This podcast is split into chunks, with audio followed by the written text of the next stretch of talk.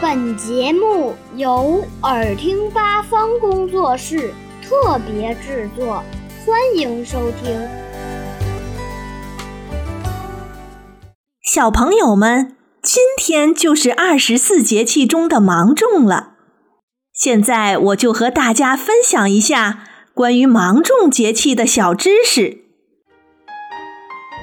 芒种这个节气的时间点在每年的六月五日到七日之间。芒种是指大麦、小麦等有芒的作物成熟了，而谷薯类下播作物可以播种了。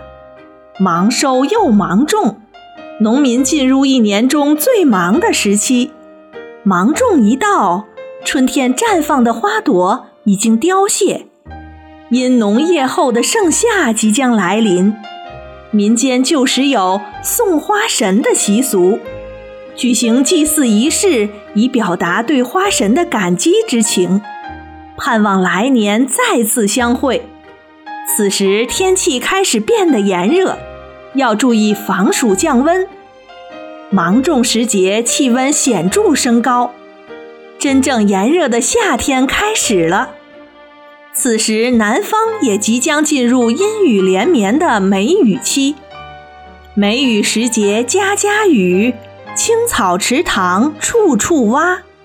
因为持续的阴雨天正好赶上江南梅子的成熟期，所以称为梅雨。这时段就被称作梅雨季节。在南方，芒种时节还有煮青梅的习俗。每年的五六月是梅子成熟的季节，新鲜的梅子味道酸涩，需要加工后才好吃。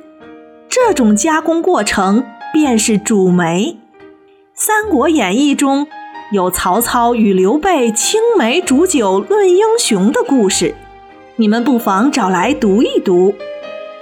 在这个时节，合欢树开花了。绿油油的叶子上开满粉红色的花朵，合欢花的外形就像一把小扇子，颜色鲜艳，气味芳香。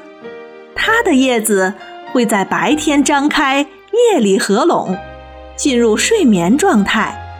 当遭遇大风大雨时，也会逐渐合拢，以防柔嫩的叶片受到暴风雨的摧残。请关注微信公众号“耳听八方”，快来听听吧。